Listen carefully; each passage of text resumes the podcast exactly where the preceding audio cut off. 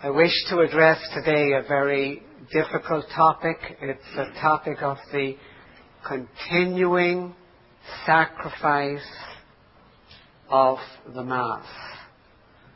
This was so painful to me as a former priest that it took over two years after leaving the Catholic priesthood before I could really address it. After I had left the Catholic Church in the first two years and I was in Atlanta, some people would say to me, well, what do you think of the sacrifice of the Mass? And I would say it's like, that's like a razor blade cutting across the pupil of my eye. I said, please don't talk about that. I know that it is not right. I know that Christ died once and for all, but it's very painful because for forty-eight years I was a Catholic and twenty-two as a priest, and my whole life was into offering myself with Christ's sacrifice. And you who were not Catholics have no idea just what this means. So I would really like to empathize with a Catholic person who is seeking to know just what the sacrifice of Christ is and what it was. And please understand that I can feel any pain that you might be feeling as we discuss this topic, because it is quite difficult for a Catholic person to face the topic of the Mass. In this presentation, I'm only going to deal with one aspect of the Mass, and that is the idea that it is a continuing sacrifice. Another very essential part of the Mass that I will not be dealing with, and I'll deal with in a further presentation, is the idea that Jesus is physically contained in the bread.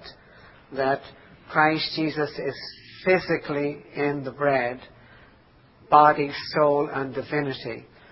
And the teaching behind that of transubstantiation, and that is a, a whole presentation in itself.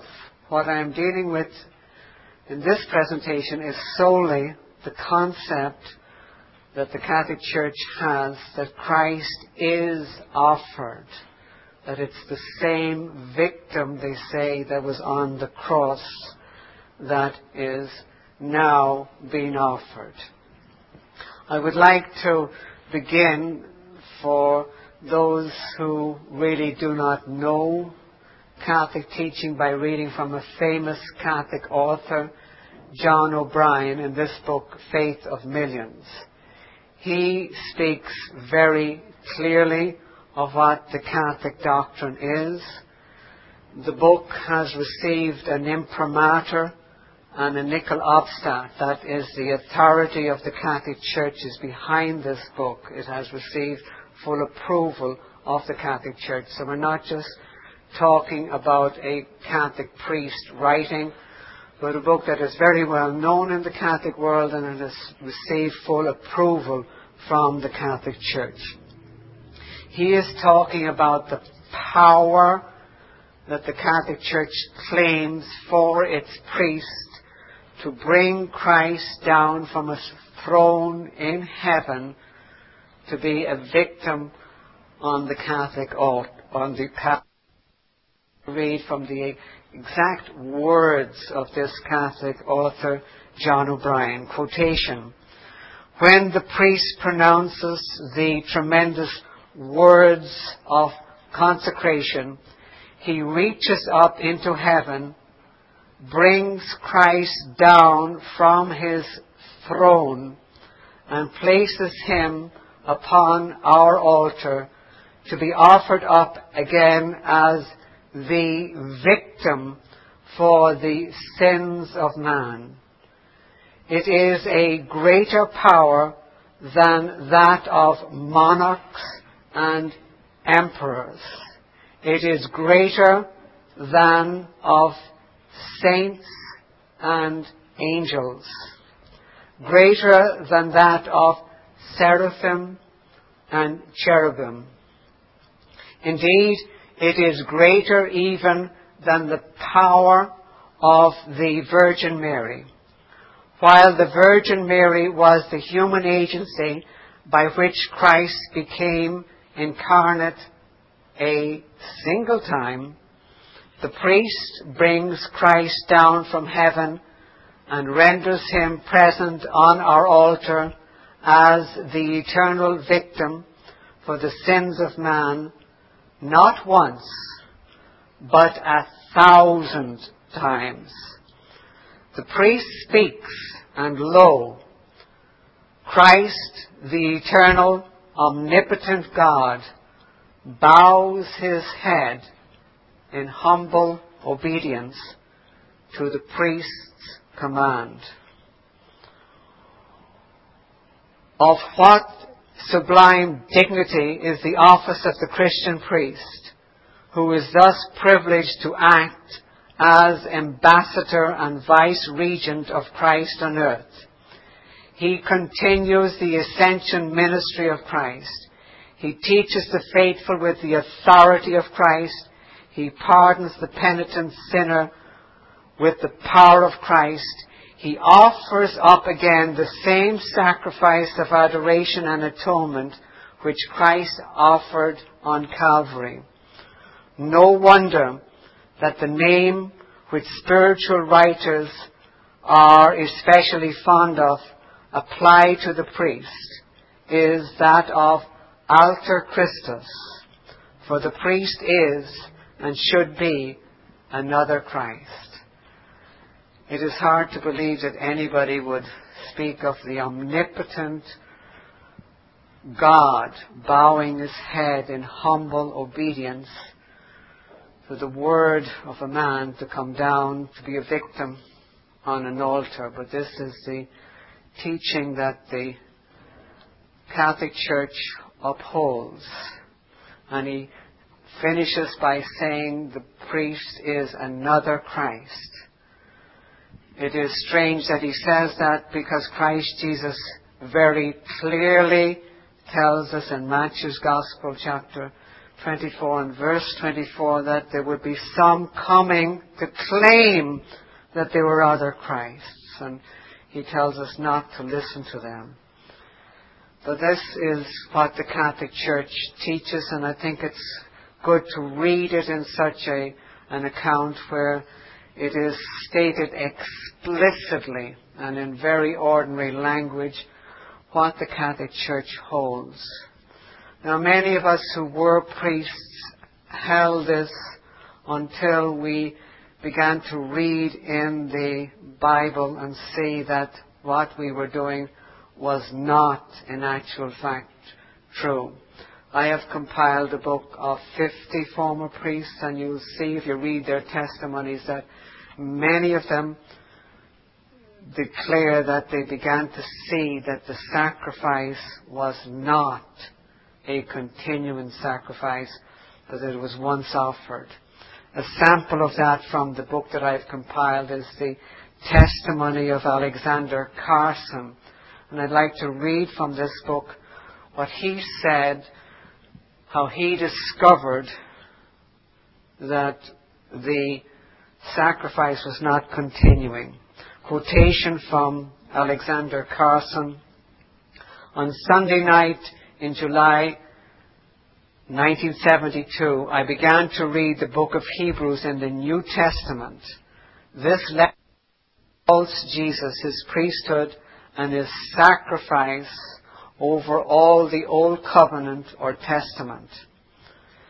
This is some of what I read, who needed not daily as those high priests to offer up sacrifice first for his own sins and then for the people's. For he did, for he did this once when he offered up himself. Hebrews chapter seven verse twenty-seven.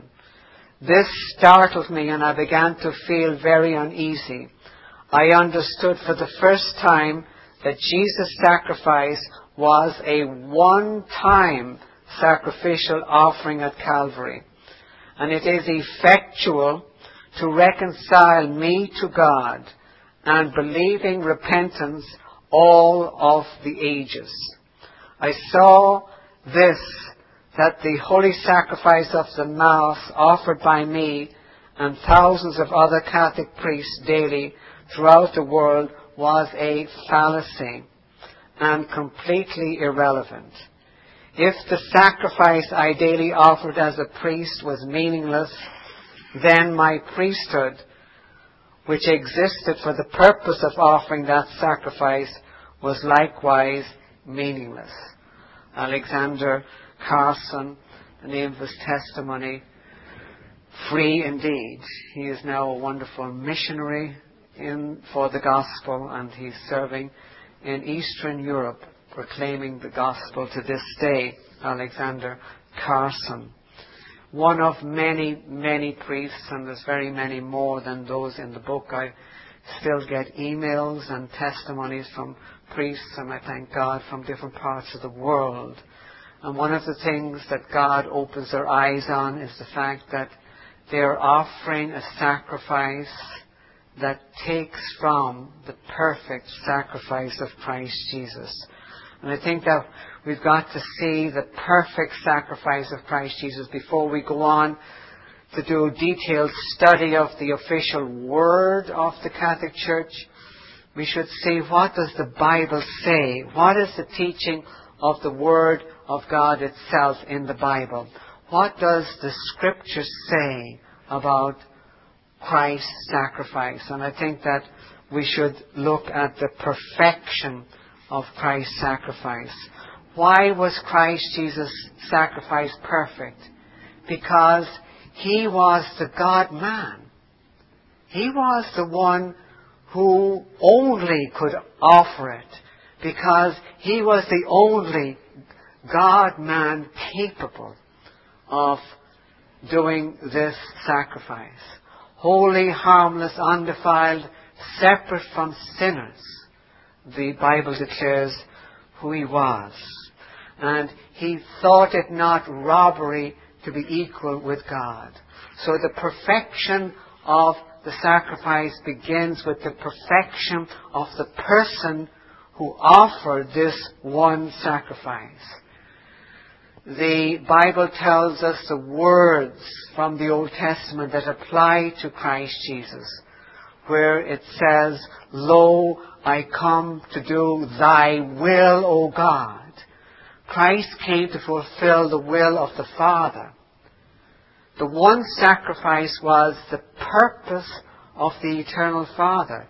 He was the one who was offended, and he was the one to whom the sacrifice was to appease, to offer propitiation once and for all. So it's the purpose of the Father that there should be one sacrifice for sin. And this is spelled out in the Bible by the Holy Spirit in the book of Hebrews, chapter ten, verse ten. By which will, is the will of the Father, that Christ should suffer, we are sanctified through the offering of the body of Jesus Christ once and for all. The Father willed this. So we're talking about the purpose of the Father that becomes the purpose of Christ Jesus to take the place of sinners who would believe in him. And so it's the Father's purpose, and it is the Son's purpose to fulfill what the Father had decreed. After him, Jesus Christ, being delivered by the determinate counsel and foreknowledge of God. This is what God had devised, and it was the perfect sacrifice. So the one offering was willed by the Father, and it was put into effect by the Son. And it is absolutely perfect. The Bible contrasts it to the many Old Testament sacrifices. It was one in contrast to the Levitical priesthood that continued to offer sacrifice. And so it says in Hebrews chapter ten, verses eleven and twelve. Every priest standeth daily ministering and offering oft times the same sacrifices, which can never take away sins. But this man, after he had offered one sacrifice for sins forever, sat down at the right hand of God. So what does the Holy Spirit show us? It shows us one in contrast to many. So it is explicitly clear that the Old Testament sacrifices were imperfect because they were repeated. But this is one sacrifice, and that it is perfect. Christ Jesus, by his perfect sacrifice, takes away the guilt. It takes away more than the guilt. It takes away the power of sin and the punishment of sin. And so it says of his sacrifice that, and their sins and their iniquities I will remember no more. Now where there is remission of these, there is no more offering for sin. Because of the one sacrifice in place of the believers, there is no more offering. It's, the offering is finished. The Bible is explicit that the offering is finished. And it is the offering that was made by the perfect, by the perfect God-man at the will of the Father. And so it says, wherefore he is able also to save them to the uttermost that come to God by him, seeing that he ever liveth to make intercession for them. He saves to the uttermost. When you're saved, you're perfectly saved by the one sacrifice. And that is the glory and praise that we give to him. Now this is in stark contrast, and I know it's painful. And I ask the viewer to bear with me because I can understand the pain. I think back of my own days as a priest. I remember well that I would look down on the bread and wine, which we said were the body of Christ. And uh, I would say these words when I said Mass using the third Eucharistic prayer. I would say, look with favor on your church's offering, and see the victim whose death has reconciled us with yourself. I'd ask the Father in heaven, as I'd spread out my hands, to accept this sacred victim, pointing down to the bread and wine, that the Father in heaven was to accept a victim on this altar. Now, that is really ghastly, because Christ Jesus never was a victim. Even on the cross, he freely offered himself. And to think that he is a victim today in any city, on any altar, is a most demeaning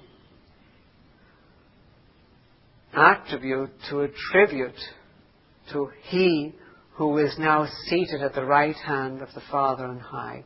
It is an abomination to who he is as seated, all glorious and victorious. But that's what the Catholic Church said, and that's what I myself said. And so I can understand that it is painful for a Catholic person dealing with this. Now to get to the official words. I'm reading from Vatican two documents. It's the document is Eucharisticum Mysterium, and it's section three.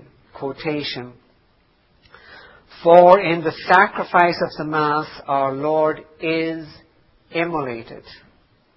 When he begins to be present sacramentally as spiritual food, faithful under the appearances of bread and wine. It was for this purpose that Christ entrusted this sacrifice to the Church, for the purpose of being immolated. You can check in any dictionary what does immolate mean. It means to kill or sacrifice. And it doesn't say was immolated, is immolated, present tense. To say that Christ is immolated. He is sacrificed in the Mass. And that is the teaching, the official teaching of the Catholic Church. Now, it's so serious that the Catholic Church puts a curse on anyone who says that Christ's sacrifice was once and that it is in the Lord's table that you only have a memorial or a thanksgiving or a praise. And anyone who does not hold that the Mass is a propitiatory sacrifice, that it is now appeasing the Father in heaven. And I'd like to read the official words. This is from the Council of Trent. And these are the official words of the Catholic Church. If anyone says that the sacrifice of the Mass is only of praise and thanksgiving, or that it is a mere memorial of the sacrifice consummated on the cross, but not a propitiatory one, or that it profits him only who receives, and ought not to be offered for the living and the dead, for sins, punishments, satisfactions, and other necessities, let him be anathema, that is, eternally damned or cursed. And so the Catholic Church holds that it has an, a, here on their altars a victim, and the victim is a propitiatory, that it is appeasing the Father at the present day. And this is really serious. If you take your Bible and you're trying to see just what what did Christ Jesus say, and many of you would know these words without even looking them up. What did Christ Jesus say to the apostles? He said, "Take and eat." And they are simple words. What do they mean? They mean take and eat. And he said, "Do this in remembrance of me." What does that mean? It means in remembrance of me. Now, that seems to be so simple, but it's um, a lot of people don't see what is simple. He did not say, offer and propitiate. He was not making a sacrifice that was continuing. He did not say, offer and propitiate. He quite easily and simply said, take and eat. And that's what believers do when they come together for the Lord's table. They take and eat in memorial or in remembrance of him. And so, in face of all of these teachings, we just go back to the clear teaching of Christ Jesus. Take and eat, which means take and eat. And not offer and propitiate. And so the Catholic Church does not accept this, but goes on to continue to say offer and propitiate, and they go further with their teaching. They declare that people are to offer themselves with the sacred victim. It's not simply that you have on the altar a victim, they say, but the people who come to Mass are supposed to offer their lives with the victim. Now, this is particularly important for American Catholics. Lots of American Catholics do not understand Catholicism, and they have not lived the teaching like we did in Ireland, Poland, or Croatia, you know, or the Latinos in South America. There's the Latinos going up the church on their knees and then offering their sufferings with Christ in the Mass, and some Latinos having themselves flagellated, and even in the Philippines, men having themselves crucified. You know, the the Filipinos, like the Latinos, often have lived Catholicism, and when they come to Mass, they're offering their sufferings, and they really are conscious of the teachings of the Catholic Church. Many of the Americans are not big into suffering or offering their sufferings, so they are not very conscious, and often the priests don't teach them these uh, these um, these things from the Vatican two documents. So, uh, with American Catholics, we often have to teach Catholicism. So, I think this is important because some American Catholics don't understand their own teachings. So, I'm reading now from the Vatican two documents, and it is Eucharisticum Mysterium, section three, the same section again. Quotation: consequently, the Eucharistic sacrifice is the source and summit of the whole Catholic worship and the Christian life. The faithful participate more fully in this sacrament of thanksgiving, propitiation, petition, and praise, not only when they wholeheartedly offer the sacred victim and in it themselves to the Father, but also when they receive the victim sacramentally.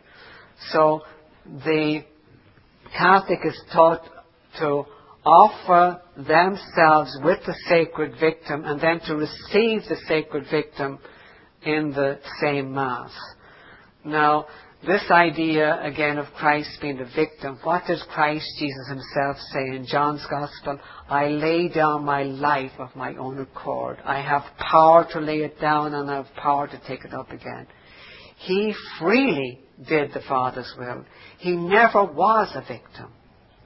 On the cross, he freely gave his life and at the end said, it is finished. He freely gave his life for his own, for those who would believe on him. So the idea of being victimized is not in the pages of Scripture, but it is very obvious in Catholic teaching. And they say in the official uh, doctrine of the Catholic Church, again, Vatican two documents, and this one is called Presbyterorum Ordinis, and it is section five, and I'd like to quote word for word. Therefore, the Eucharistic celebration is the center of the assembly of the faithful over which the priest presides. Hence, priests teach the faithful to offer the divine victim, Jesus Christ, to the Father in the sacrifice of the Mass, and with the victim to make an offering of their whole life. With the victim, you offer your whole life. I remember as a student for the priesthood, where I used to beat myself at one stage, and uh, so I could feel pain, where I would take cold showers in the dead of winter, walk with stones in my shoes, and do other sacrifices. I was offering my pain with the victim on the altar. And that's what people who really study Catholicism really are supposed to do. That's what the priest is supposed to tell his congregation, what this quotation here says, that they are to offer themselves with the victim.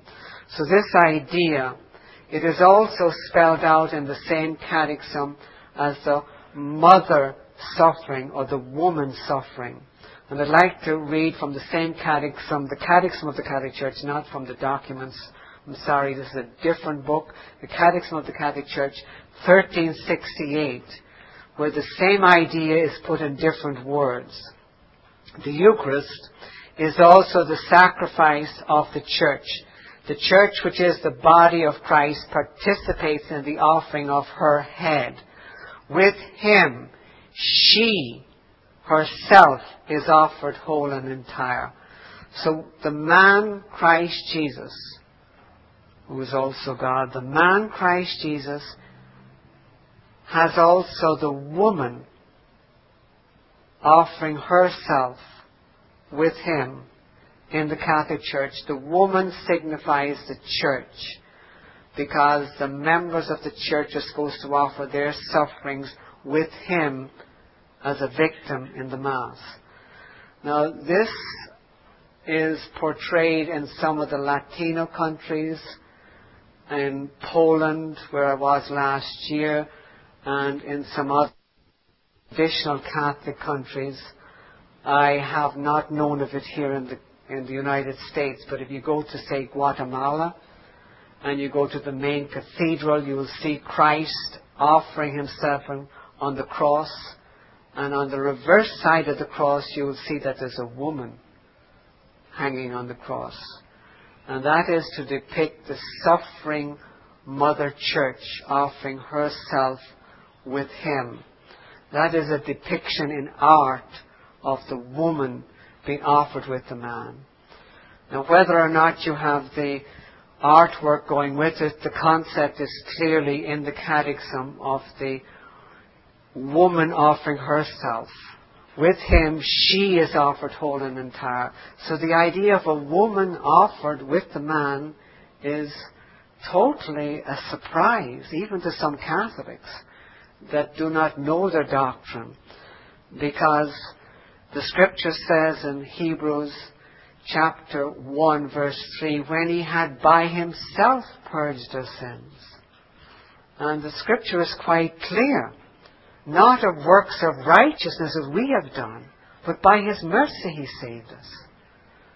And we're told in Hebrews that it was one sacrifice, and then Paul says in Ephesians, by grace are ye saved through faith, and that not of yourselves. It is the grace of God, not of works, lest anyone should boast. Again and again the Scripture tells us it was his work, not ours. It is not ours,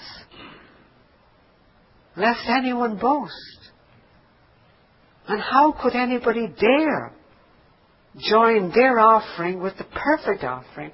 Because that would imply imperfection, that Christ needed somehow to have something going along with his offering. How could anybody dare even consider to make his offering better?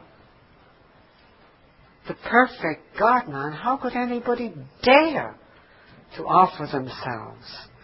But this is what the Catholic Church does, and it is quite sad, because um, my heart goes out to Catholics, because I did this for most of my life. For twenty-two years as a priest, and I was forty-eight years altogether as a Catholic. Now, it goes even further. The Catholic Church makes a solemn declaration in the Catechism in paragraph thirteen sixty-seven that the sacrifice of the Mass is one single sacrifice with Calvary. They're claiming an identity between Calvary and what happens in your city on the altar of your Church. And so let me read the exact words from the Catechism thirteen sixty-seven. The sacrifice of Christ and the sacrifice of the Eucharist are one single sacrifice. The victim is one and the same.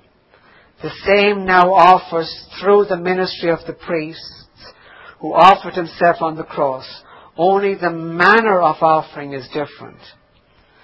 This divine sacrifice which is celebrated in the Mass, the same Christ who offered himself once in a bloody manner on the altar of the cross, is contained and is offered in a non-bloody manner. They say that Christ is offered, present tense, and they say that it is in a non-bloody manner.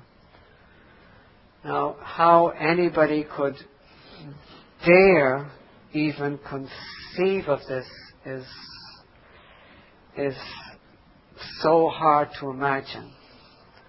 Why is that? Because the perfection of who Christ Jesus was. What does it say in the same book of Hebrews, where it's declaring his one sacrifice once offered? It says that he was holy, harmless, undefiled, separate from sinners, higher than the heavens. That was Christ Jesus' qualifications. And to offer his one perfect sacrifice. But they're claiming that it is again, he is offered. How dare anybody again? How arrogant is anybody to think that they could offer up Christ Jesus? Who would dare think he was in any way fit or right to offer the offering of Christ? It is, it is quite unthinkable when you know the Scriptures of the perfection of Christ Jesus, his offices, and the fact that it is said again and again that it was one sacrifice once offered. But that's what Christ Jesus, that's what Christ Jesus did. He had the perfect sacrifice once offered, and the Catholic Church says, no, he is offered. The scriptures are totally contrary to this, and they say exactly the opposite. They say that he is not many times offered. They say, and I'm reading now from the book of Hebrews, chapter nine, twenty-six and verse twenty-five, the words of the scripture, quotation, nor yet that he should offer himself often, for then he must have suffered since the foundation of the world, but now once, at the end of the world, hath appeared to put away sin by the sacrifice of himself. The word once. He offered himself once. Now the Catholic Church says that the sacrifice on their altars is a non-bloody sacrifice. Can you have a sacrifice that is unbloody? In the Bible, the whole meaning of sacrifice is that there is blood. Without the shedding of blood, there is no redemption. That is the Bible principle. So how can somebody claim a non-bloody sacrifice? That is a contradiction in terms, an oxymoron. It contradicts what it is saying. It can serve of no other purpose than to deceive. There's no such thing in biblical terms as a non-bloody sacrifice. His sacrifice on the cross was a bloody sacrifice. He shed his blood for the redemption of believers who would believe in him. Being justified freely by his blood through the redemption that is in Christ Jesus, the Apostle Paul proclaimed as a finished work. But the Catholic Church has this terminology unknown to the Bible, and it only serves to deceive precious men and women. The unique perfection of Christ's sacrifice is highlighted by the Holy Spirit. It's like the Holy Spirit was intent that mankind could never err in this matter. Why? The Holy Spirit uses the word once seven times in the New Testament regarding the one sacrifice. The word once is offered, is, is given seven times. I'd like to give you some examples of this. The Apostle Paul teaches, in that he died, he died unto sin once, but in that he liveth, he liveth unto God. The Apostle Peter declares, for Christ also hath once suffered for the sins, the just for the unjust, that he might bring us to God. And the same truth is found in the book of Hebrews five times.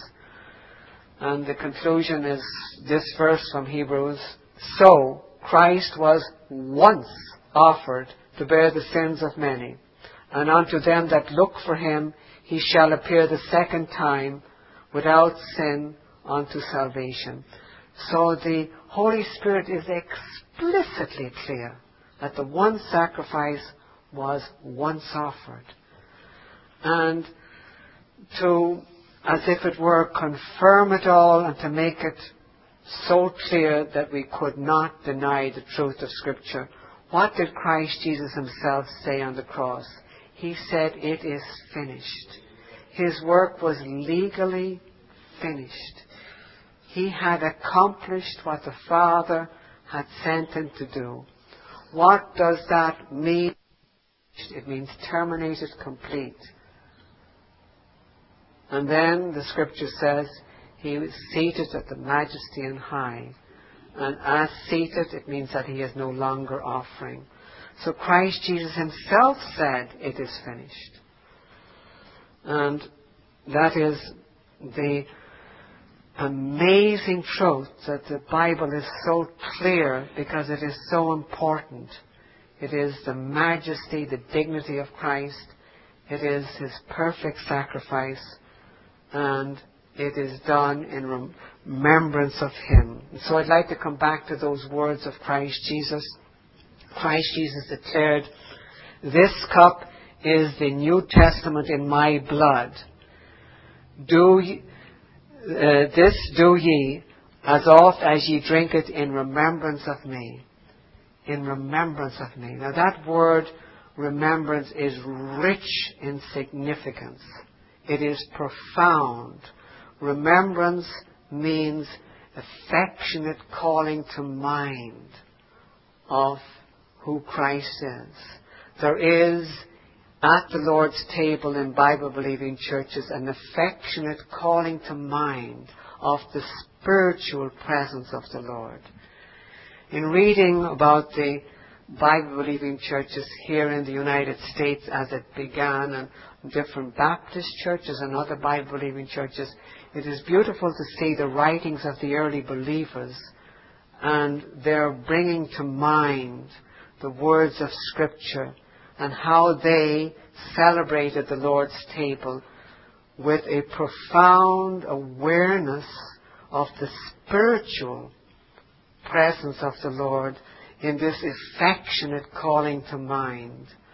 And I would to God that in all our Bible-believing churches at the Lord's table, we really had this rich significance of what remembrance is. It is not something that we go through in any way in a haste or without sublime reverence, that we have a spiritual remembrance of the Lord, and a, as it were, a spiritual presence of Him in our midst, because He declared that this is the New Testament in my blood, and the, the Bible says He did it under oath. Now this means that it is utterly serious.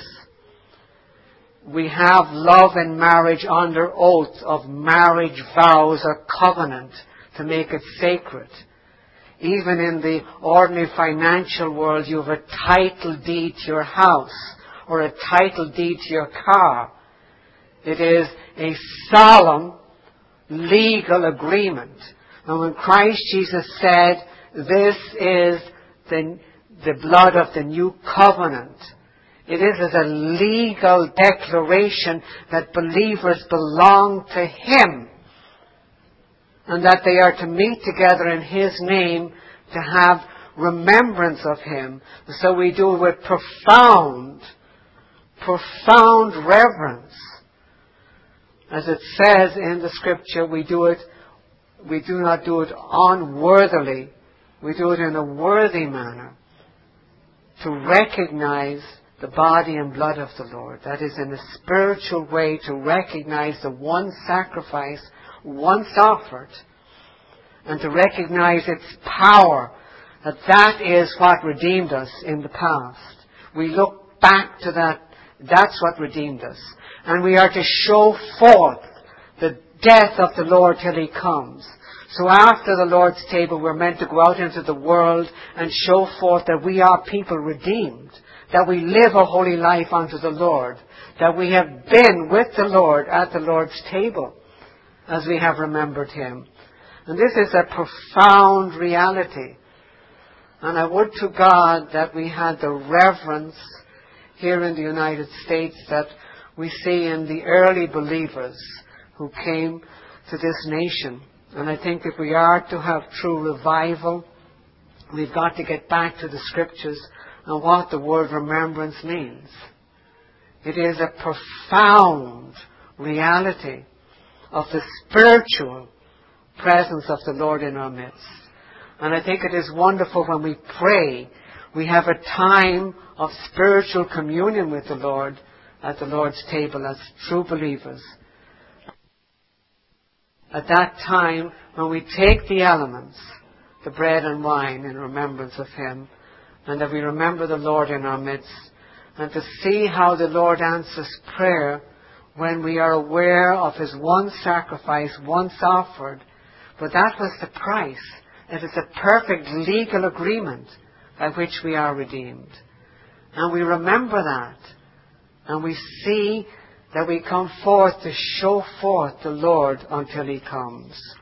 And so the, the beauty of what it is truly to have the Lord's table, that we are remembering the Lord until He comes.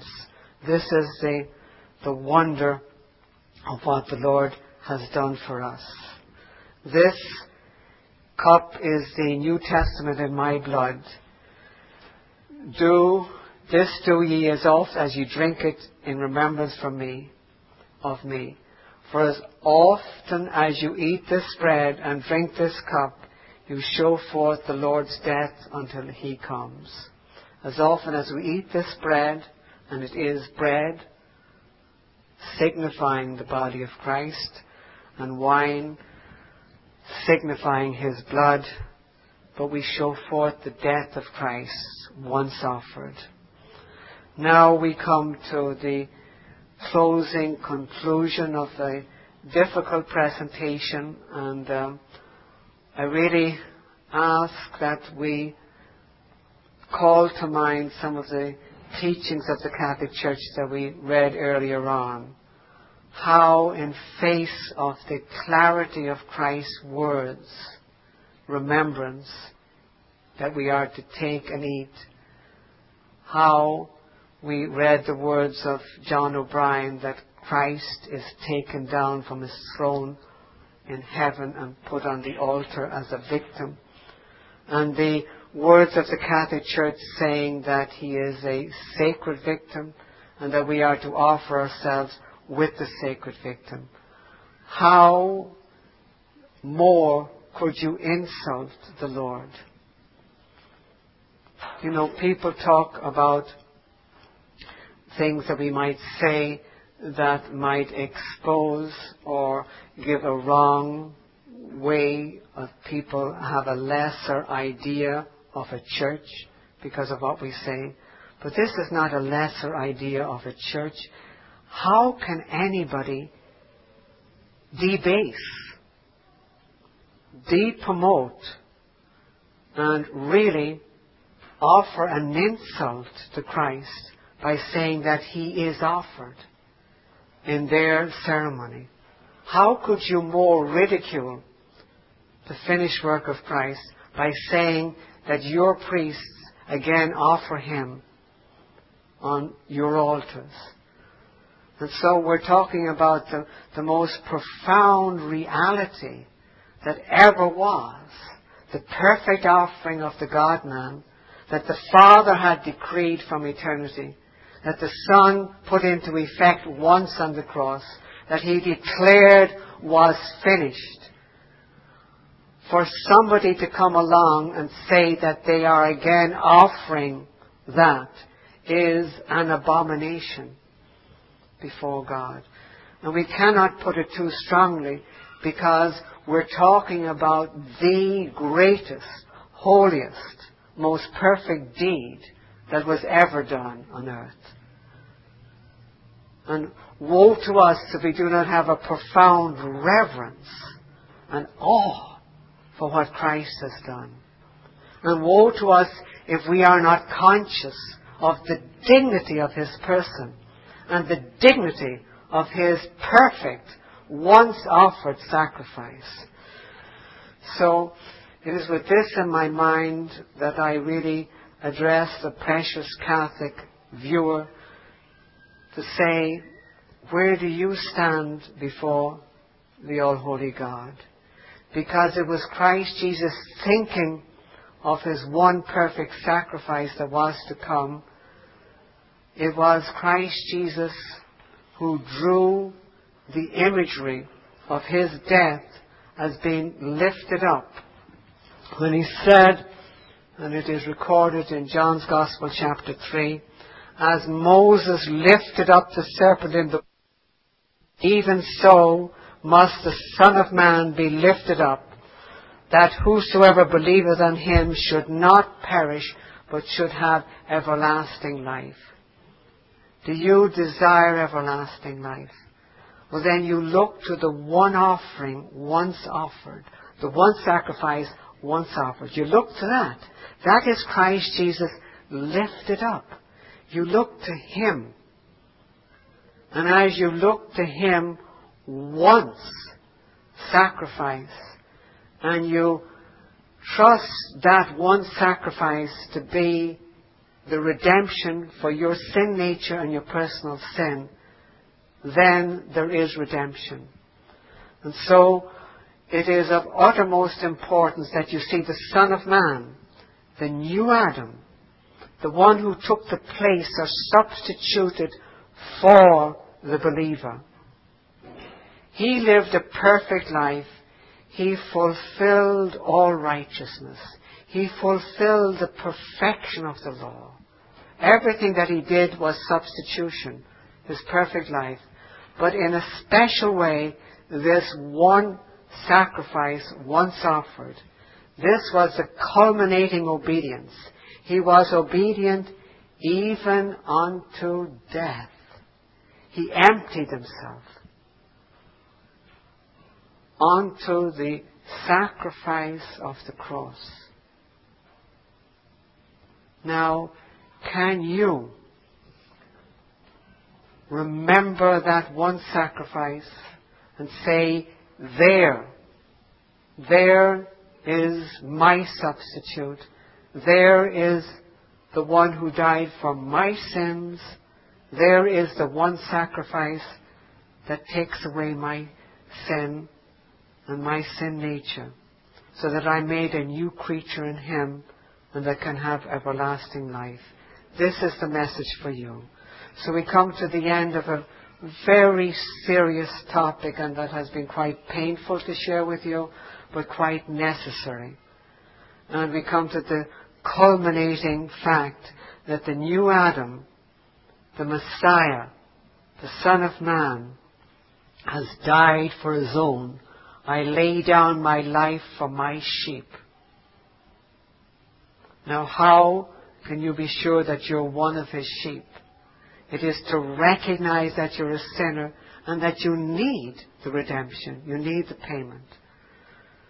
To pray something like this: Father in heaven, I recognize I'm a sinner. I realize I'm dead in trespasses and sins. But I realize that there is one who died in my place.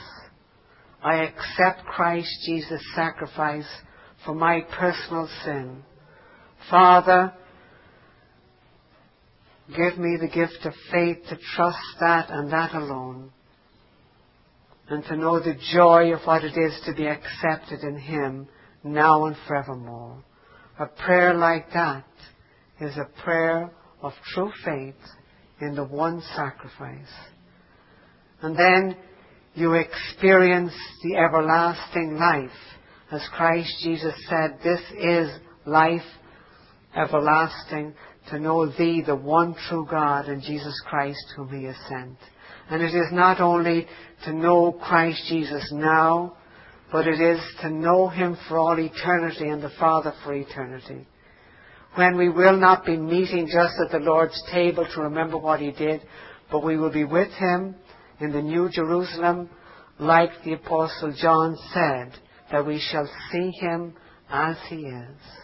And the glory of what it is that we know that we will see Him who offered Himself once. This is the message. How serious is it? It is of utmost serious consequences. Christ Jesus said, He that believeth on the Son hath everlasting life, and he that believeth not shall not see life, but the wrath of God abideth on him. Now, it is hard to say those words because they are really frightening. You may say, well, I'll leave it to another day. I'll leave it to sometime else. And uh, this is a little bit too heavy. Uh, I'll leave this to some other time before I will submit in faith. Christ Jesus says the wrath of God abides on one who rejects. It is not that we are in a neutral position, But in the words of Scripture, we're all dead in trespasses and sins. And that without Christ, we are under the wrath of God. So we're not in a neutral position. And the Scripture says, this is the day of the Lord. So we trust Him.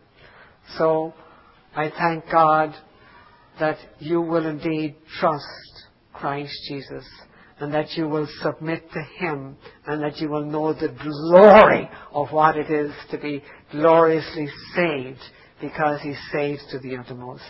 I thank you for viewing this program. Love to hear from you.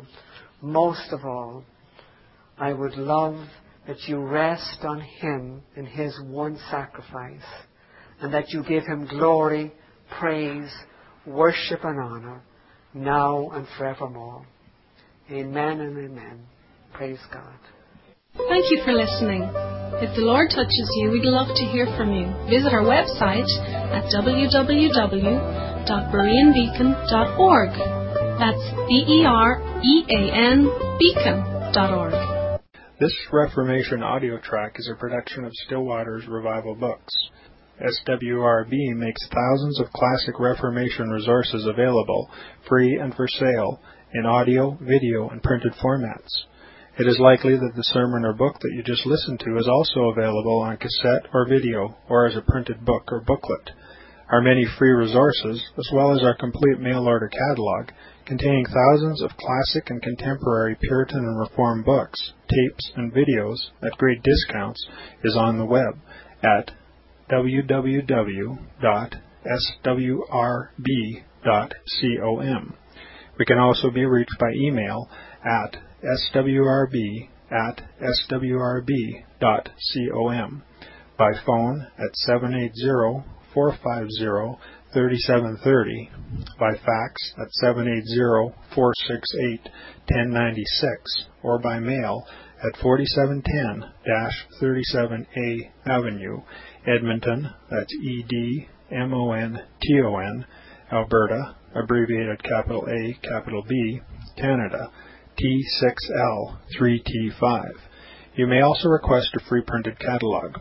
And remember that John Calvin, in defending the Reformation's regulative principle of worship, or what is sometimes called the scriptural law of worship, commenting on the words of God, which I commanded them not, neither came into my heart, from his commentary on Jeremiah seven thirty-one, writes, God here cuts off from men every occasion for making evasions, since he condemns by this one phrase, I have not commanded them, whatever the Jews devised. There is then no other argument needed to condemn superstitions than that they are not commanded by God. For when men allow themselves to worship God according to their own fancies, and attend not to his commands, they pervert true religion. And if this principle was adopted by the papists, all those fictitious modes of worship in which they absurdly exercise themselves would fall to the ground. It is indeed a horrible thing for the papists to seek to discharge their duties towards God by performing their own superstitions. There is an immense number of them, as it is well known, and as it manifestly appears. Were they to admit this principle, that we cannot rightly worship God except by obeying his word, they would be delivered from their deep abyss of error. The prophet's words, then, are very important, when he says that God had commanded no such thing, and that it never came to his mind, as though he had said that men assume too much wisdom when they devise what he never required, nay, what he never knew.